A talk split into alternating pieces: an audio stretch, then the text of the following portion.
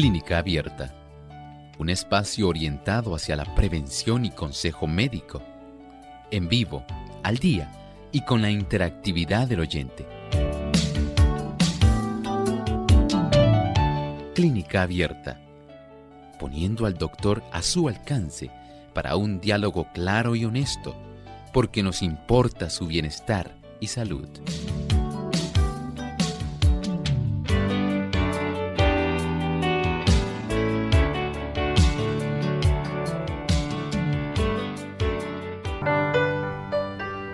Se piensa que es una enfermedad autoinmunitaria que el cuerpo, ¿verdad? Eh, ataca y destruye por error el tejido corporativo sano.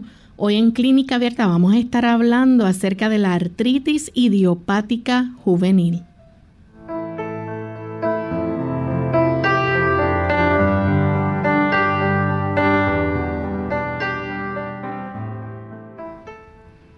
Saludos amigos de Clínica Abierta, nuevamente estamos aquí para compartir con ustedes en otra edición más donde nos importa su bienestar y salud y queremos compartir este tema interesante en el día de hoy con cada uno de ustedes. Así que agradecemos la fiel sintonía que nos brindan y esperamos que puedan disfrutar de nuestro programa en el día de hoy.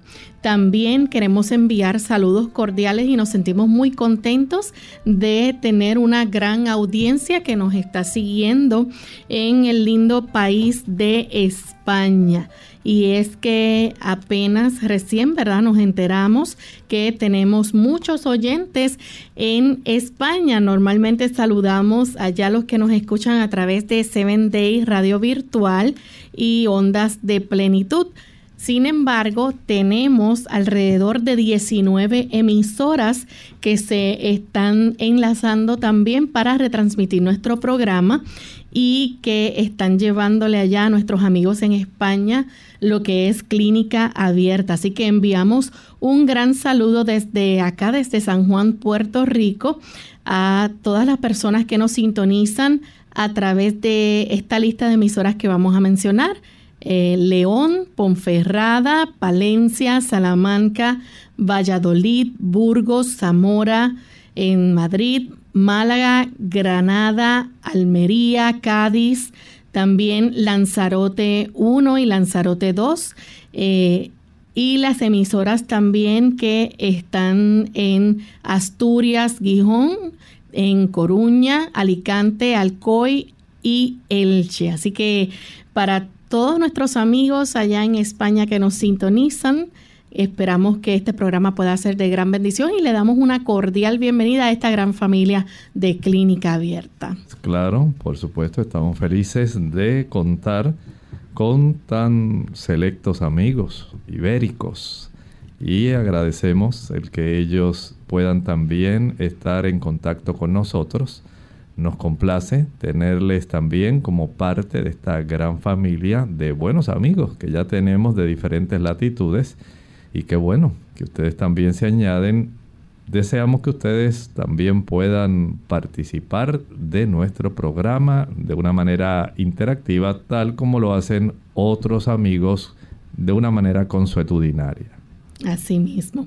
Bien, y estamos listos entonces para compartir el pensamiento saludable de hoy.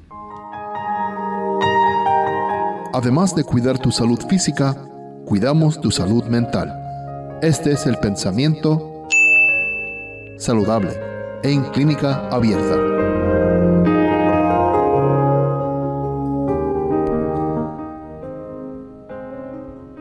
Para los enfermos crónicos, nada hay tan eficaz para devolver la salud y la felicidad como vivir entre bellezas del campo.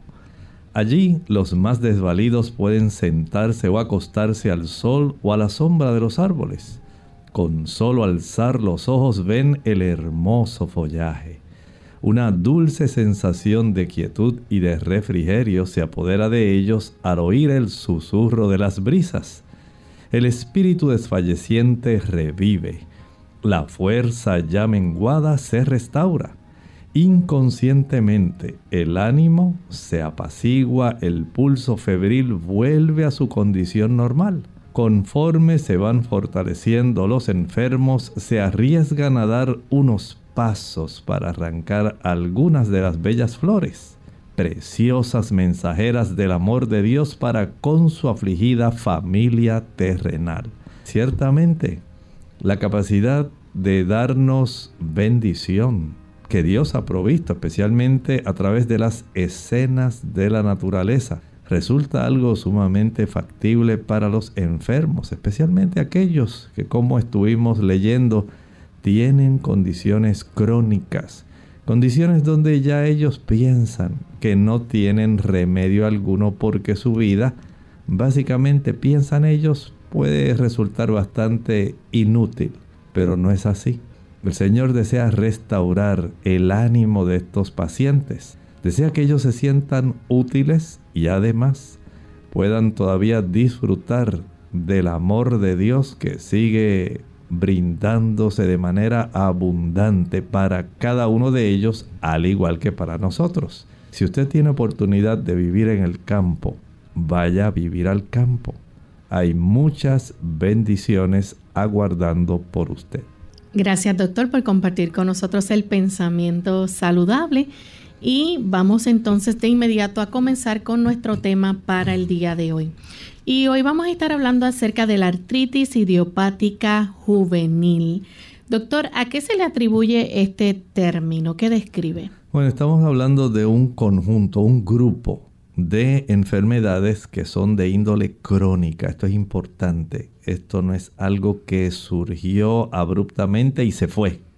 No, aquí estamos hablando de una situación donde imperan por lo menos dos características muy importantes. Número uno, va a haber dolor e inflamación y prácticamente va a estar ocurriendo en las articulaciones de los niños. Usted escuchó bien.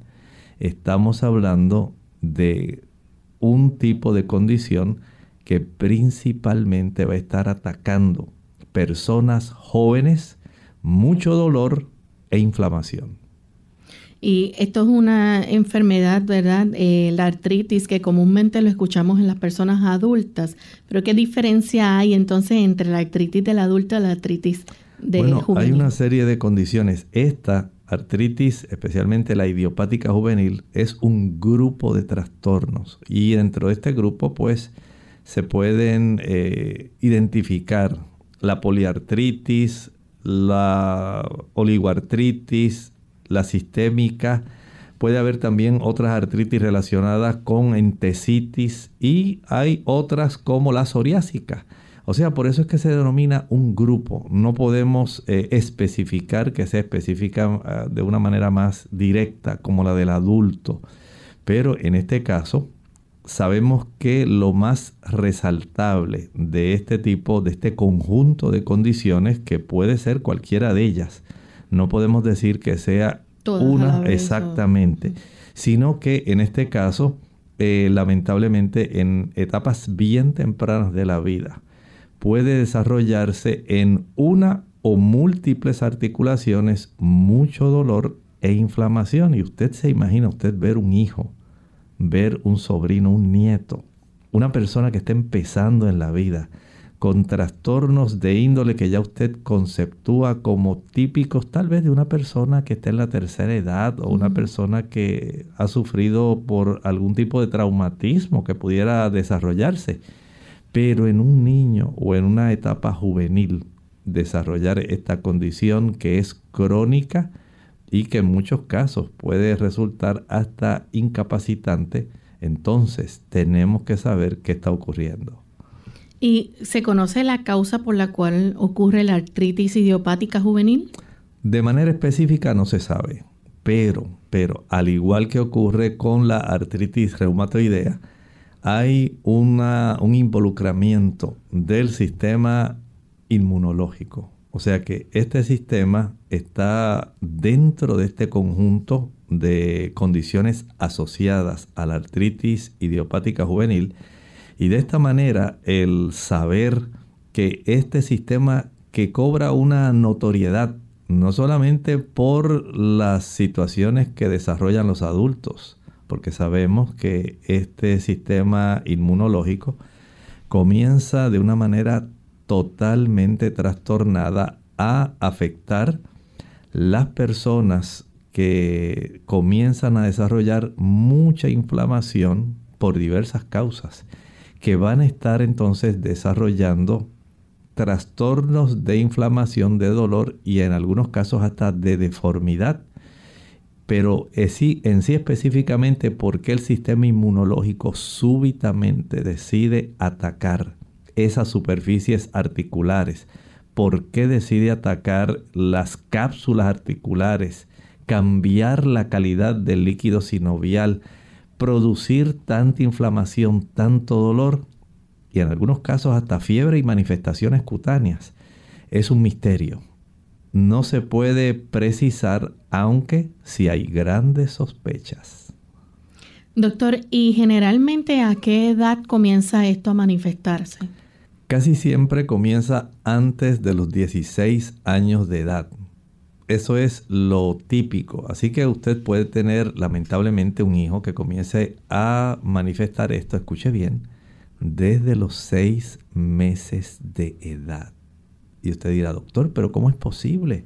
Un niño que acaba de nacer, apenas le están saliendo su dentición, está teniendo apenas el desarrollo de su arcada dental, están brotando los incisivos y ya el niño tiene dolor articular, tiene inflamación y se queja ¿Cómo es posible, doctor? Es algo increíble en realidad, pero es algo real.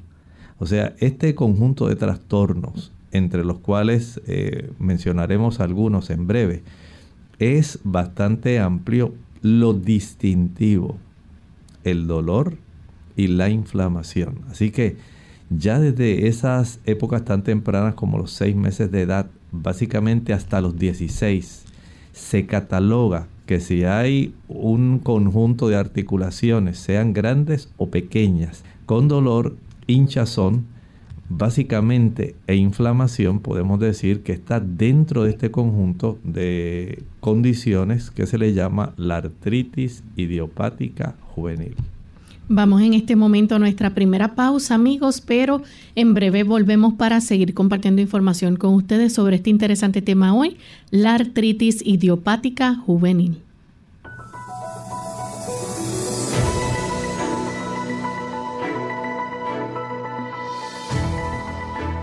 El alimento que combate enfermedades. Los cereales, las frutas carnosas, las oleaginosas y las legumbres constituyen el alimento escogido para nosotros por el Creador. Preparados del modo más sencillo y natural posible, son los comestibles más sanos y nutritivos. Elena G. de White, Consejos sobre el régimen alimenticio, página 433.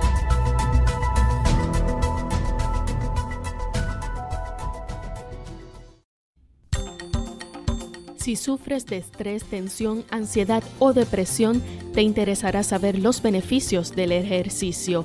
Te ayuda a sentir menos ansiedad, te relaja, te hace comer mejor. Estudios recientes revelan que cuando los grupos musculares grandes se contraen y relajan repetidamente, el cerebro recibe una señal para liberar neurotransmisores específicos, lo que te hace sentir más relajado y alerta. La sorprendente respuesta para el dolor de artritis es sencillamente ejercicio.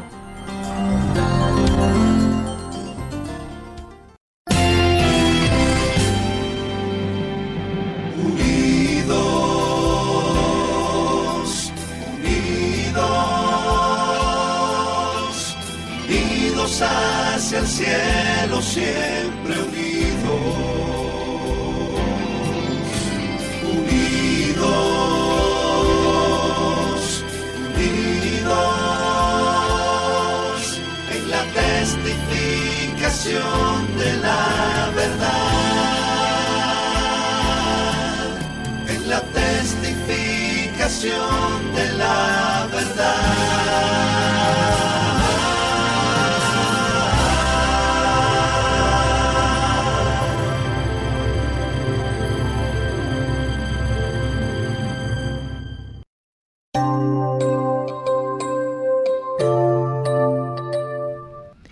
Estamos de vuelta en Clínica Abierta, amigos, y continuamos con este interesante tema hoy en nuestro programa, la artritis idiopática juvenil. Justo antes de la pausa, el doctor nos estaba hablando de cómo esta condición, pues, se desconoce, ¿verdad? Su causa principal es una, es una condición que se manifiesta en los niños, puede ser desde los seis meses de edad en adelante hasta los 16 años y el, el dolor y la inflamación, ¿verdad? Son los síntomas principales que pueden estar manifestando estos jovencitos. Doctor, aparte de eso, ¿verdad? Nos gustaría que nos hablara un poco acerca entonces de la agrupación de, de esas eh, diferentes trastornos, ¿verdad? Que podemos encontrar en este tipo de artritis idiopática juvenil. Bueno, dentro de este grupo podemos pensar en esta artritis idiopática juvenil, la sistémica, o sea que está involucrada varias partes de nuestro cuerpo y dentro de esta podemos entonces comenzar a, digamos, indagar un poco más. En esta situación tenemos bastante dolor, tenemos también inflamación que están ocurriendo, pero además en este caso se añade la fiebre y se añaden erupciones cutáneas. Y probablemente alguien se asombre y diga, doctor, ¿cómo es posible? ¿Cómo es que se van a desarrollar estas situaciones que tengan que ver con la piel? Pero no es de artritis lo que estamos hablando. Bueno, tendemos a pensar solamente que las manifestaciones de daño que pueda producir la artritis idiopática juvenil se limitan más bien a el aspecto articular, pero no necesariamente.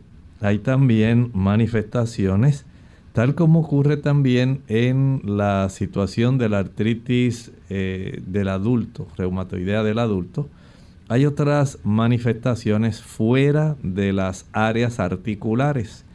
Y de esta manera entonces eh, vemos cómo este sistema inmunológico que está totalmente trastornado va a dar esta oportunidad de que además de afectar las articulaciones, puede estar también afectando áreas como la piel. Vean cómo el trastorno es, digamos, un ataque múltiple vamos a decir, en ámbito de guerra por diferentes flancos, ¿verdad que sí?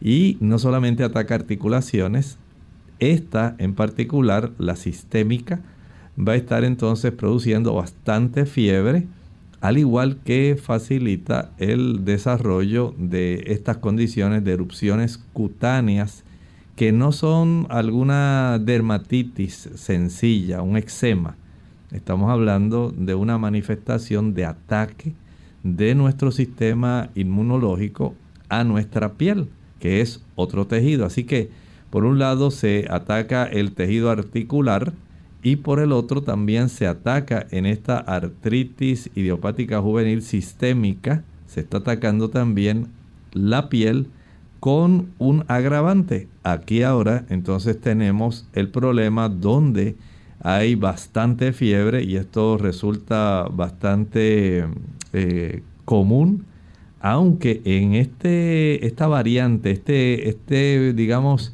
miembro del conjunto de lo que constituye la artritis idiopática juvenil, porque dijimos que es un conjunto de condiciones, esta en particular podemos decir que es la menos común, pero es la más severa.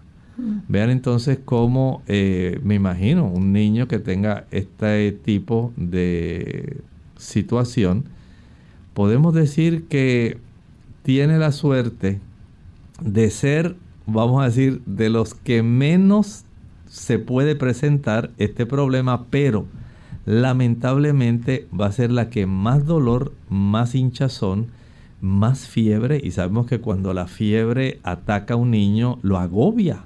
Si agobia a un adulto, le quita el ánimo, lo opaca en realidad su calidad de vida. Piense usted lo que ocurre con un niño. ¿Y qué padre quiere ver un niño así totalmente desconectado de la realidad de lo que beneficia a otros niños que brincan, saltan y juegan. Entonces usted tener un niño que esté en esta condición con fiebre, dolor articular, inflamación, articular, además entonces es sumamente severo, ¿verdad? Para este niño y de esta manera entonces eh, se convierte en una situación difícil para el niño y para los padres.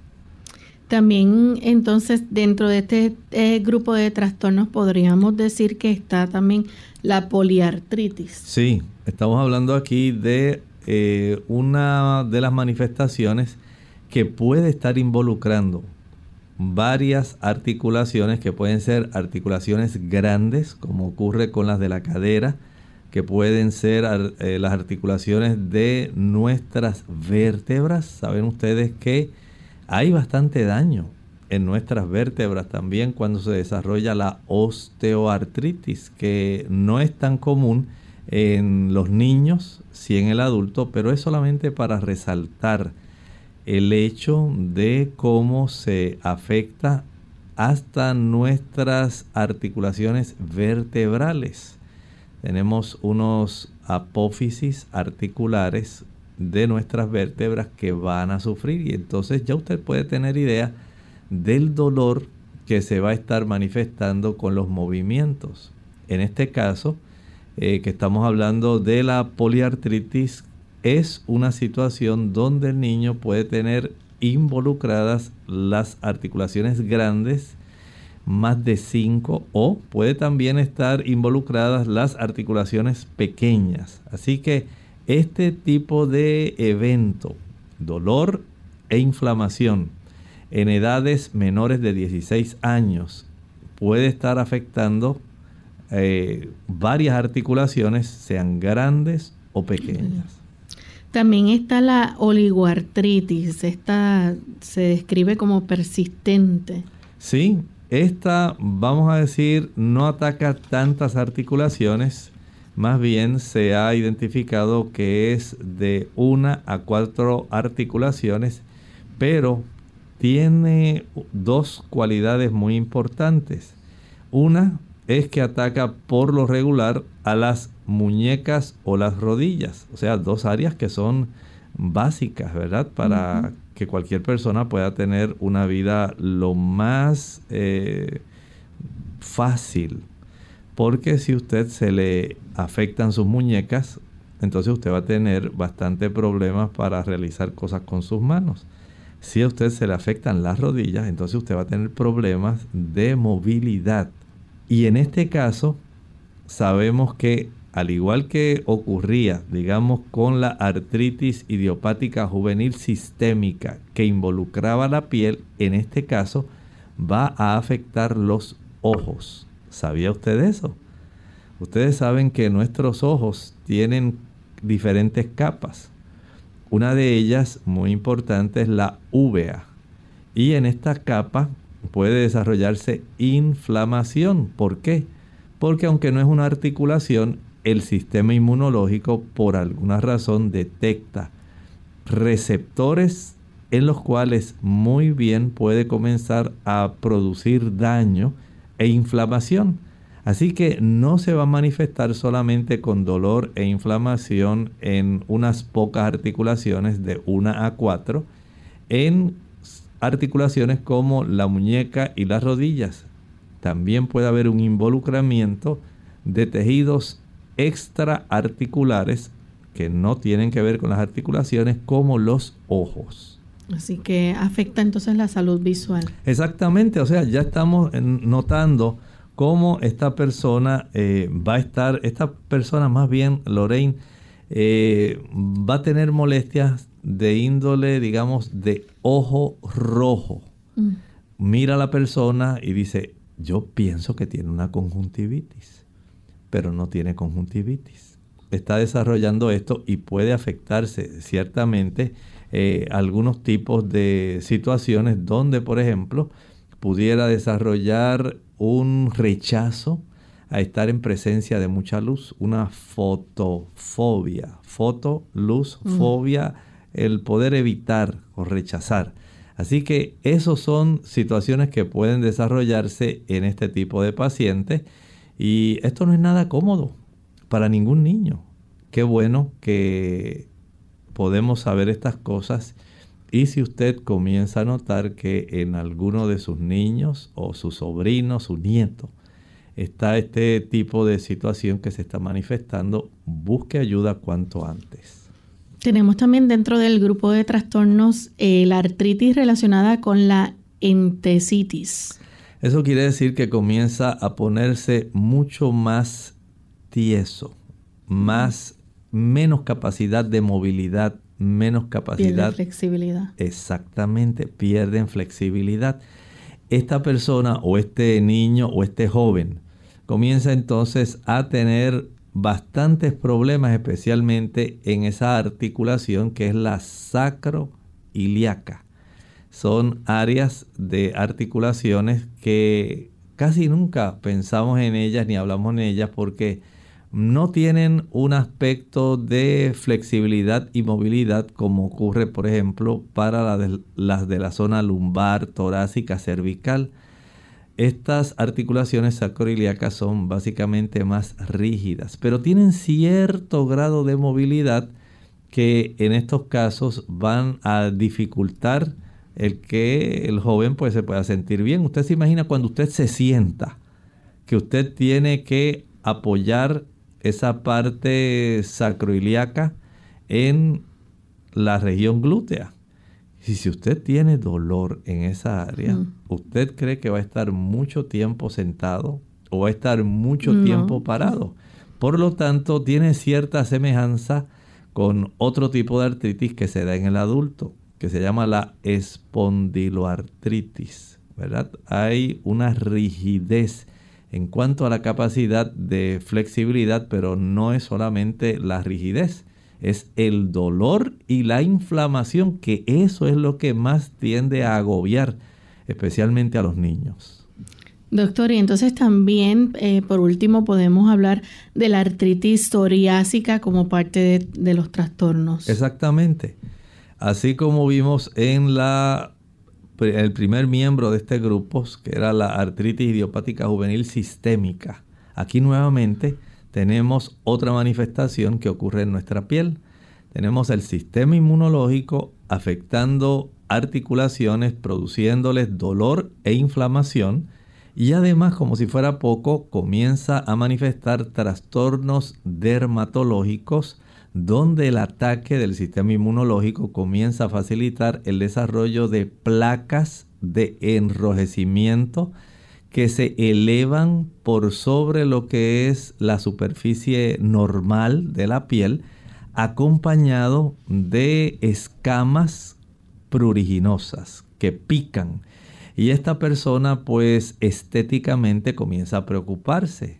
Imaginen ustedes un niño, tiene dolor, inflamación, no puede moverse adecuadamente, pero además, como si fuera poco, entonces tiene unas señales visibles de un daño adicional que está produciendo el sistema inmunológico y desarrollando esta condición que básicamente se puede decir que es autoinmune. De ahí entonces que el problema que se va a manifestar en la piel, entonces ya preocupa todavía más a los padres porque el niño además de tener dolor e inflamación articular, ahora tiene parches, áreas mm. en la piel que puede ser digamos en el antebrazo, en la región del codo, puede ser en la región pretibial, en la zona de nuestras rodillas, pero hay ocasiones cuando la psoriasis puede manifestarse en la zona de implante del cabello al frente o atrás en la línea occipital o la línea eh, frontal, pero puede manifestarse también, digamos, en la zona abdominal o en la zona de los muslos. O sea, no hay de una manera, digamos, específica donde usted pueda decir, ah, pues la artritis le va a salir en la articulación donde le duele, en la miembro donde la articulación le duele, no.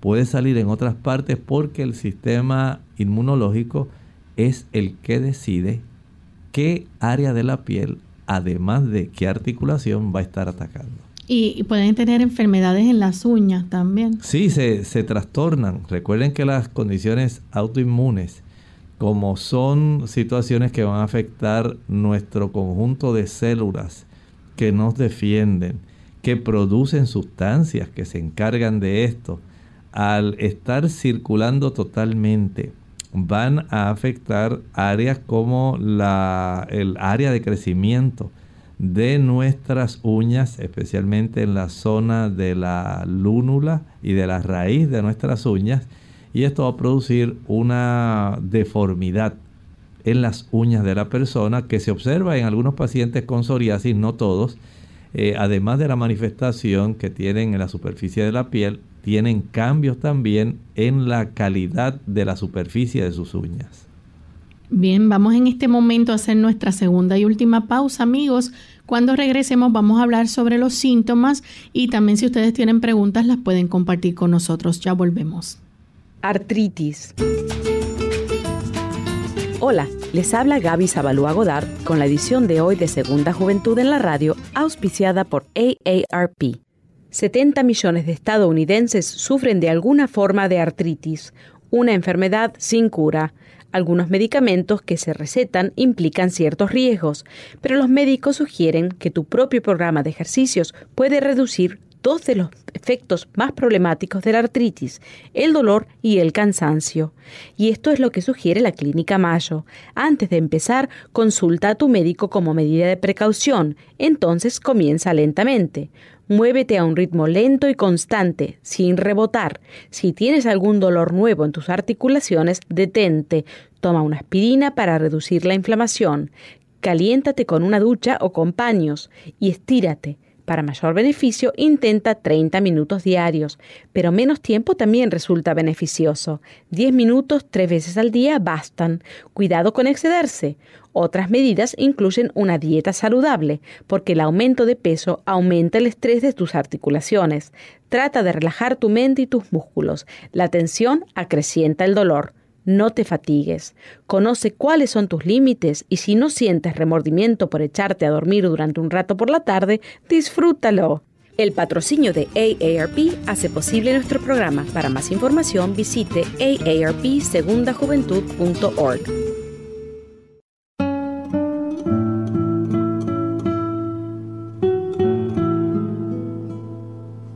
Las mentiras vuelan, pero la verdad perdura.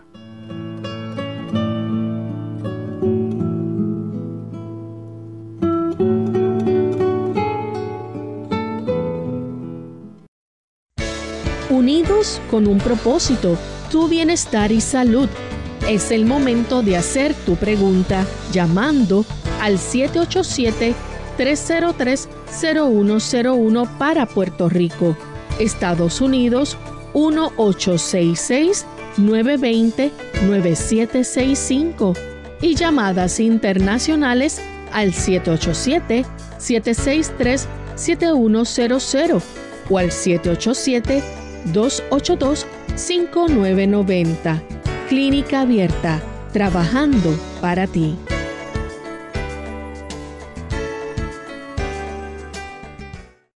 Clínica Abierta. Ya estamos de vuelta en Clínica Abierta, amigos, y hoy estamos hablando acerca de la artritis idiopática juvenil, así que si ustedes tienen preguntas, recuerden que debe ser con relación a este tema. Antes de la pausa, el doctor nos explicaba, ¿verdad?, los diferentes trastornos eh, que componen el grupo de estas eh, enfermedades, ¿verdad?, o, o trastornos, valga la redundancia, que son lo que forman la artritis idiopática juvenil. Sin embargo, puede estar alguno de ellos presente, no todos a la vez. Es así, ¿verdad, doctor? Estamos hablando de una situación donde este joven eh, o este niño, recuerden que se puede presentar desde los 16 años, digamos antes de los 16 años, pero puede comenzar desde los 6 meses de edad. Mm. Así que este trastorno tiene sus características, Lorraine, tiene un cuadro clínico, aunque estuvimos analizando el conjunto de condiciones relacionadas a la artritis idiopática juvenil. Piense ahora en este cuadro clínico. Un niño joven, menor de 16 años, que tiene articulaciones, pueden ser desde 2, 3, 4, 5 o más. Todo depende de cuál sea el tipo de manifestación, cuál sea la que le esté afectando. Hablamos de las sistémicas, de la polioartritis, de la oligoartritis. Hablamos también de la que está relacionada con la entesitis y la, psoriásica, ¿verdad? Ahora, piense en este joven o este niño que va a tener mucho dolor, mucha inflamación y va a tener además de esto una articulación muy caliente. Y como si fuera poco, es tanto el dolor que no la va a mover. Mm. Entonces tenemos un cuadro donde usted sabe que no es normal ni para un niño ni para un joven estarse quieto. Sabemos que esto no es así. Ellos tienen mucha energía, tienen muchos deseos de hacer cosas, pero en realidad en este caso entonces tenemos una situación donde este niño está sufriendo el daño. ¿Por qué es así? El sistema inmunológico lo que está haciendo es atacando las articulaciones y otros tejidos, como vimos hace un momento. Al atacar este tipo de tejidos, va a desarrollar mucha inflamación. Mientras mayor es la inflamación, esa zona se pone caliente. Y por supuesto, mientras más inflamación hay, se comprimen y se irritan terminaciones nerviosas propias que tenemos en nuestras articulaciones y esto va a desarrollar tanto dolor que por supuesto el niño no va a querer mover. Imagine usted mover una rodilla cuando usted tiene tanto dolor que usted no la puede mover. Mover una cadera para usted caminar no lo va a hacer. Usted quiere protegerse de dolor porque nadie quiere sufrir dolor. Y este niño en esa corta edad pues digamos que fuera en la cadera, que fuera en la rodilla o el tobillo, ¿cómo va a estar caminando un niño de esa manera? Va a estar cojo. Exactamente, va a manifestar cojera. Y usted dice, pero pobre niñito, ¿cómo es posible? Este, ¿qué te pasó?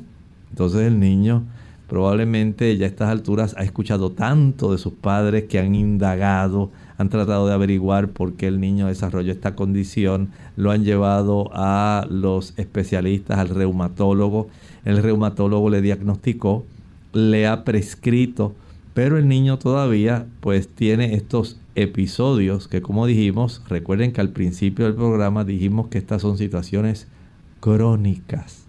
No es que esto se curó, sino que el niño desarrolló este problema Puede ser que tengas remisiones, como ocurre en muchos pacientes de artritis, pero también puede ser que el problema se siga manifestando de una manera bastante frecuente o sencillamente ya se tornó crónico, que era lo típico en este conjunto de enfermedades que constituye la artritis idiopática juvenil. ¿Puede este niño, por ejemplo, presentar fiebre alta? Claro, Dijimos que esto es parte de la situación, especialmente con la artritis idiopática sistémica. La fiebre acompaña, qué bueno que son pocos los niños que la sufren eh, y también eh, porque, digamos, no es tan común, pero sí podemos decir que es de las más severas, de las más discapacitantes. También ¿Hay algún tipo de erupción que se pueda notar? Hablamos de dos de ellas. Una, la psoriásica y en la sistémica. En la sistémica pueden haber erupciones cutáneas y en la psoriásica dijimos que se van a estar manifestando las placas acompañadas de eh, descamación de las capas más externas de nuestra epidermis. Y esto va acompañado de inflamación, enrojecimiento, mucho picor en el paciente y dolor articular. Así que vemos entonces eh, todas estas manifestaciones y síntomas. Aparte de eso, ¿verdad? Este, se puede poner rígido. Sí, hablamos de una de ellas que se acompaña de entesitis, ¿verdad? La artritis relacionada con la entesitis parecida en el adulto a la que tiene que ver con la espondiloartritis. Y esto pues básicamente a consecuencia del dolor y la inflamación, el joven o el niño no van a querer mover su extremidad. De esta forma, esta rigidez, este dolor, piense esto en una articulación pero ¿qué tal si esto ocurre, como estábamos hablando hace un momento, en la región sacroilíaca? Cuando usted se sienta y genera un malestar también, no solamente en esa área sacroilíaca, sino también en la zona lumbar. Y es muy fácil a consecuencia de esto desarrollar una condición que llamamos lumbago, un dolor sumamente exquisito que no es necesariamente por espasmo muscular, por una contractura, sino porque está asociado a la inflamación, al dolor, a la limitación de movimientos que se desarrolla en la parte baja de la espalda. Doctor, y aparte de eso, ¿verdad? Pueden manifestar, manifestar algún tipo de, de síntoma como por ejemplo que se le inflamen los ganglios linfáticos. Así es, puede ocurrir. Recuerden que nuestros ganglios linfáticos básicamente están continuamente eh, llenos de la linfa y la linfa transporta muchos linfocitos. Son células blancas. Entre ellas sabemos que hay los linfocitos B, que son los que producen nuestros anticuerpos, y también los linfocitos T. Hay una activación también eventualmente de células asesinas, así se les llama, NK, eh, asesinas naturales, hay también una gran cantidad de sustancias que están fluyendo en nuestra sangre y en la linfa. Y cuando esto ocurre, pues es muy fácil que las áreas donde mayor trayecto de linfocitos hay, los, eh, el sistema linfático y particularmente los nódulos linfáticos, estos tiendan a inflamarse, el niño puede tener piel pálida y por supuesto va a lucir bastante enfermo. Recuerden que si se acompaña de fiebre, entonces el niño va a lucir todavía peor. Bien, así que eh, la, artritis, idiopática juvenil puede causar también eh, problemas, eh, como ya vimos, ¿verdad? En la salud visual, entre ellos, ¿pueden mencionar algunas? Hay algunos.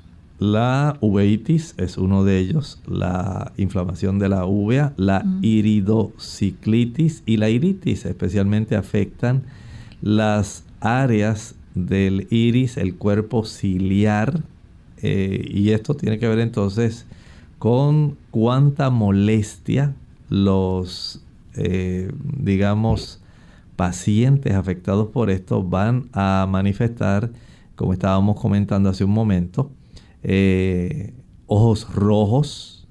Además de esto van a tener esa, van a rehuir, van a tener ese tipo de situación de fotofobia donde van a rehuir, estar ahí expuestos a, la luz.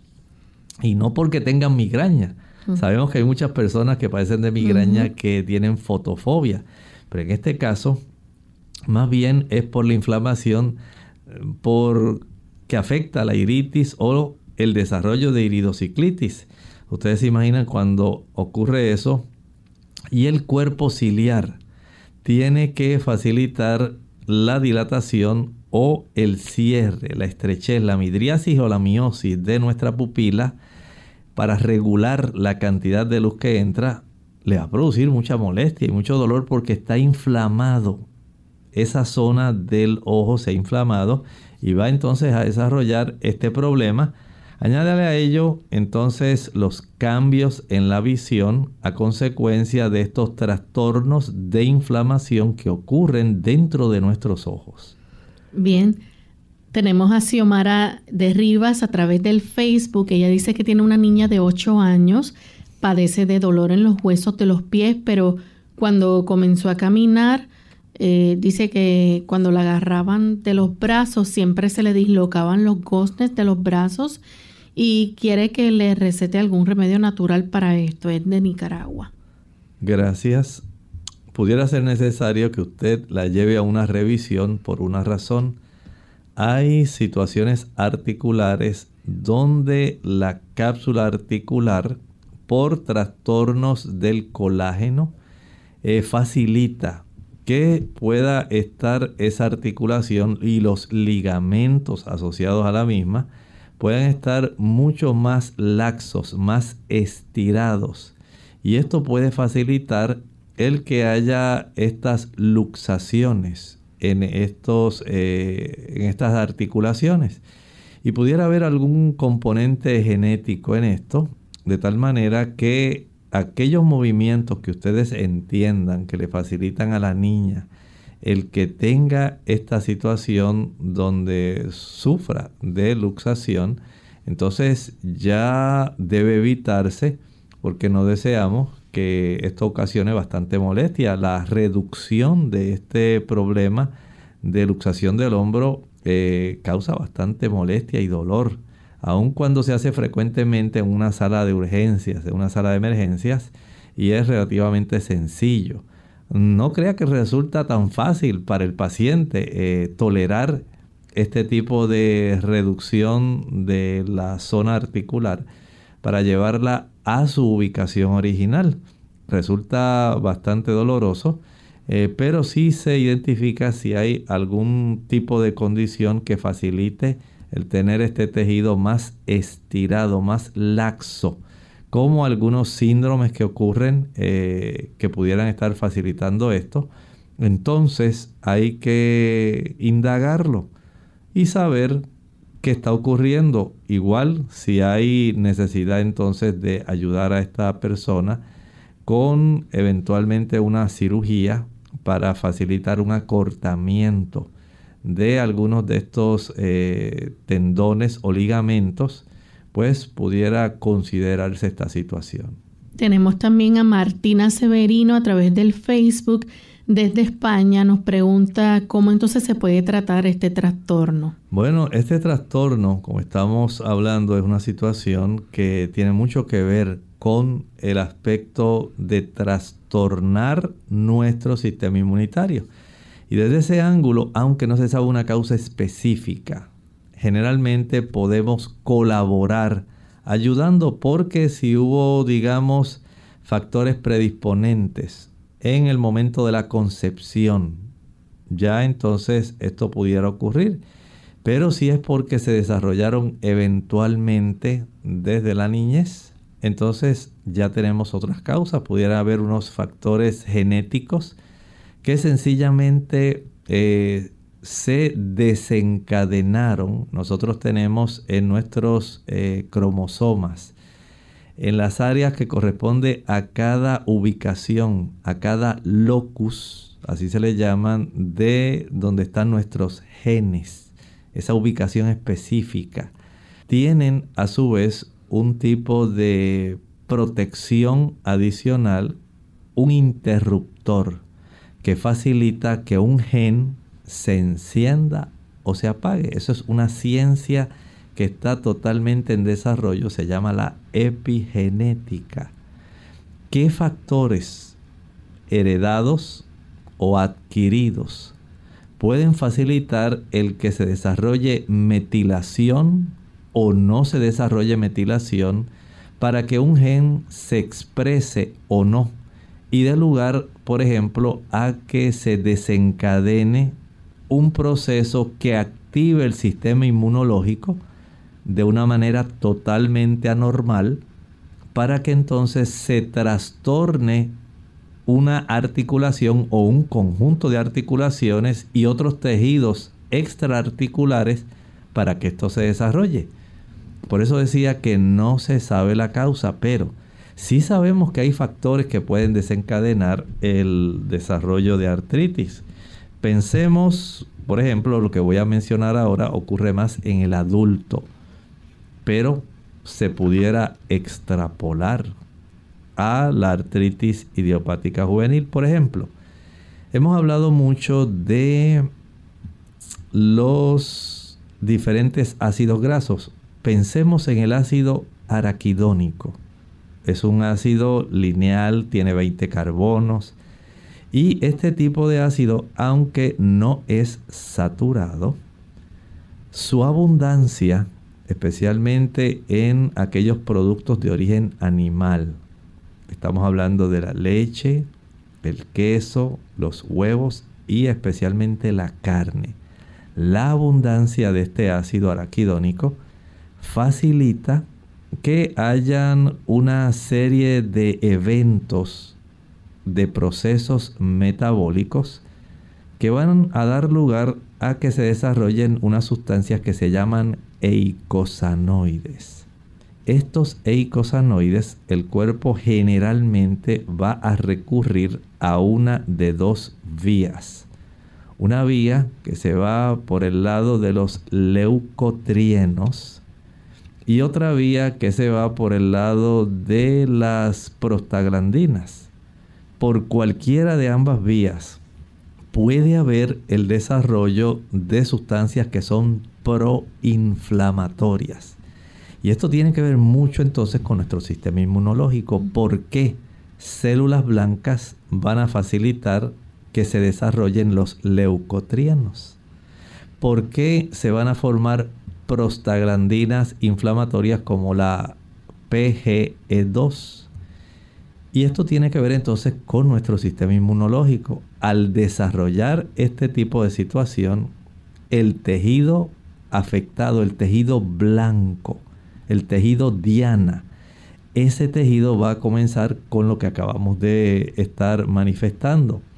El desarrollo de dolor, hinchazón, inflamación, calor, limitación de movimiento. Pero lo básico fue que hubo un un, digamos, se apretó el gatillo, se desencadenó el que haya una serie de procesos en la epigenética con la metilación o la falta de la metilación que encendieron este tipo de mecanismos para que se exprese un gen y el metabolismo de ciertas sustancias, especialmente de nuestras células blancas, se trastorne, se facilite este proceso inflamatorio y entonces ocurre el daño que lamentablemente el médico trata de aliviar, porque en este caso, cuando por ejemplo nosotros pensamos por la vía de la ciclooxigenasa, donde se forman las prostaglandinas,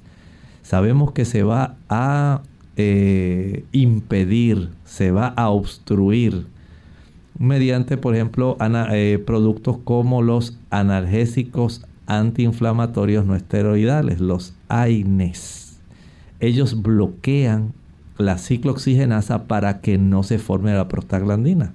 Por eso usted se toma, digamos, un ibuprofen o le recetan al niño un ibuprofen y el niño siente un alivio inmediato.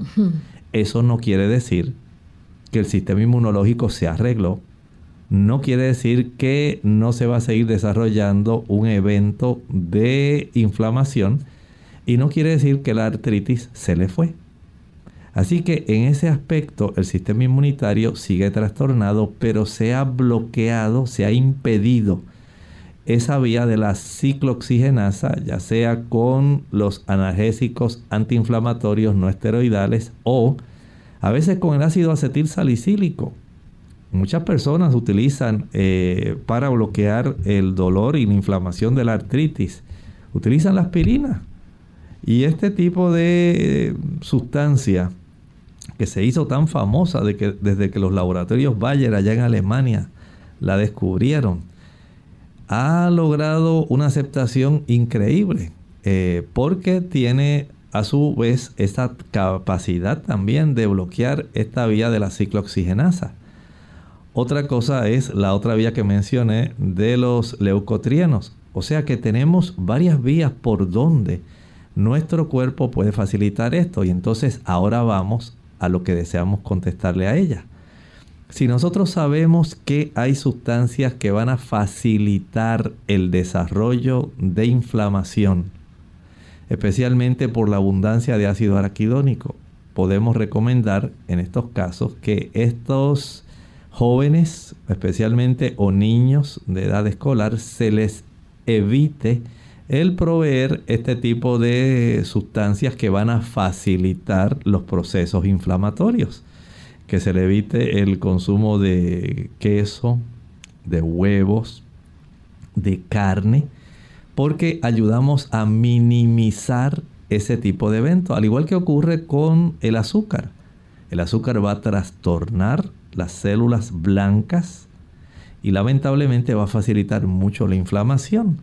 Así que tenemos dos ángulos que podemos ayudar a evitar si tenemos en mente estos mecanismos que se desencadenan si nosotros le proveemos las sustancias básicas que ayudan a que se desarrolle trastornos inmunológicos y se facilite la inflamación. Bien, así que es importante entonces que el paciente hable con su médico y, que, se hagan los exámenes pertinentes. Exacto, y estoy seguro que el médico, pues en lo que se va haciendo un ajuste en la alimentación, pues le receta su analgésico antiinflamatorio, en otros casos se va a requerir los corticosteroides que también bloquean desde casi al principio la conversión de los del ácido araquidónico hacia los icosanoides. Son bloqueados por los corticosteroides, pero en etapas de crecimiento de un niño resulta bastante perjudicial porque va a en cierta forma afectar su crecimiento y no deseamos que eso ocurra exactamente. Bien amigos, ya hemos llegado al final, se nos ha acabado el tiempo, pero agradecemos a todos por la atención, la sintonía que nos han brindado y queremos invitarles a que mañana nuevamente nos acompañen. Vamos a estar en nuestro segmento de preguntas donde usted puede hacer su consulta, no importa de qué tema, así que están invitados a participar. Finalizamos entonces con el pensamiento bíblico. Recuerdan que hablábamos de cómo en el libro de Apocalipsis capítulo 6 había iniciado la visión de la apertura de los sellos con un caballo blanco. Lamentablemente el caballo blanco fue seguido de un caballo rojo. Y este caballo rojo, básicamente si el blanco simbolizaba, podemos decir, la victoria, la pureza doctrinal, la difusión rápida del Evangelio. Lamentablemente el caballo rojo no simbolizaba esto. Ese caballo rojo hablaba ya de un tipo de contaminación. La Roma pagana comenzó a adoptar doctrinas, costumbres y hasta el nombre de cristianismo. Por eso la iglesia se fue poco a poco contaminando. Asumieron doctrinas también falsas y se incorporaron la corrupción política, se incorporaron costumbres paganas, idolatría y muchas otras cosas que transformaron la iglesia quitándole la pureza inicial. Bien amigos, nosotros nos despedimos y será entonces hasta el siguiente programa de Clínica Abierta. Con mucho cariño compartieron el doctor Elmo Rodríguez Sosa y Lorraine Vázquez. Hasta la próxima.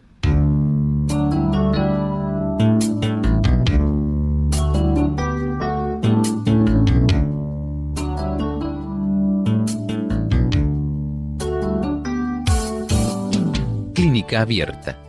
No es nuestra intención sustituir el diagnóstico médico. Antes de poner en práctica cualquier consejo brindado en este programa, usted debe consultar con su médico. Hasta la próxima.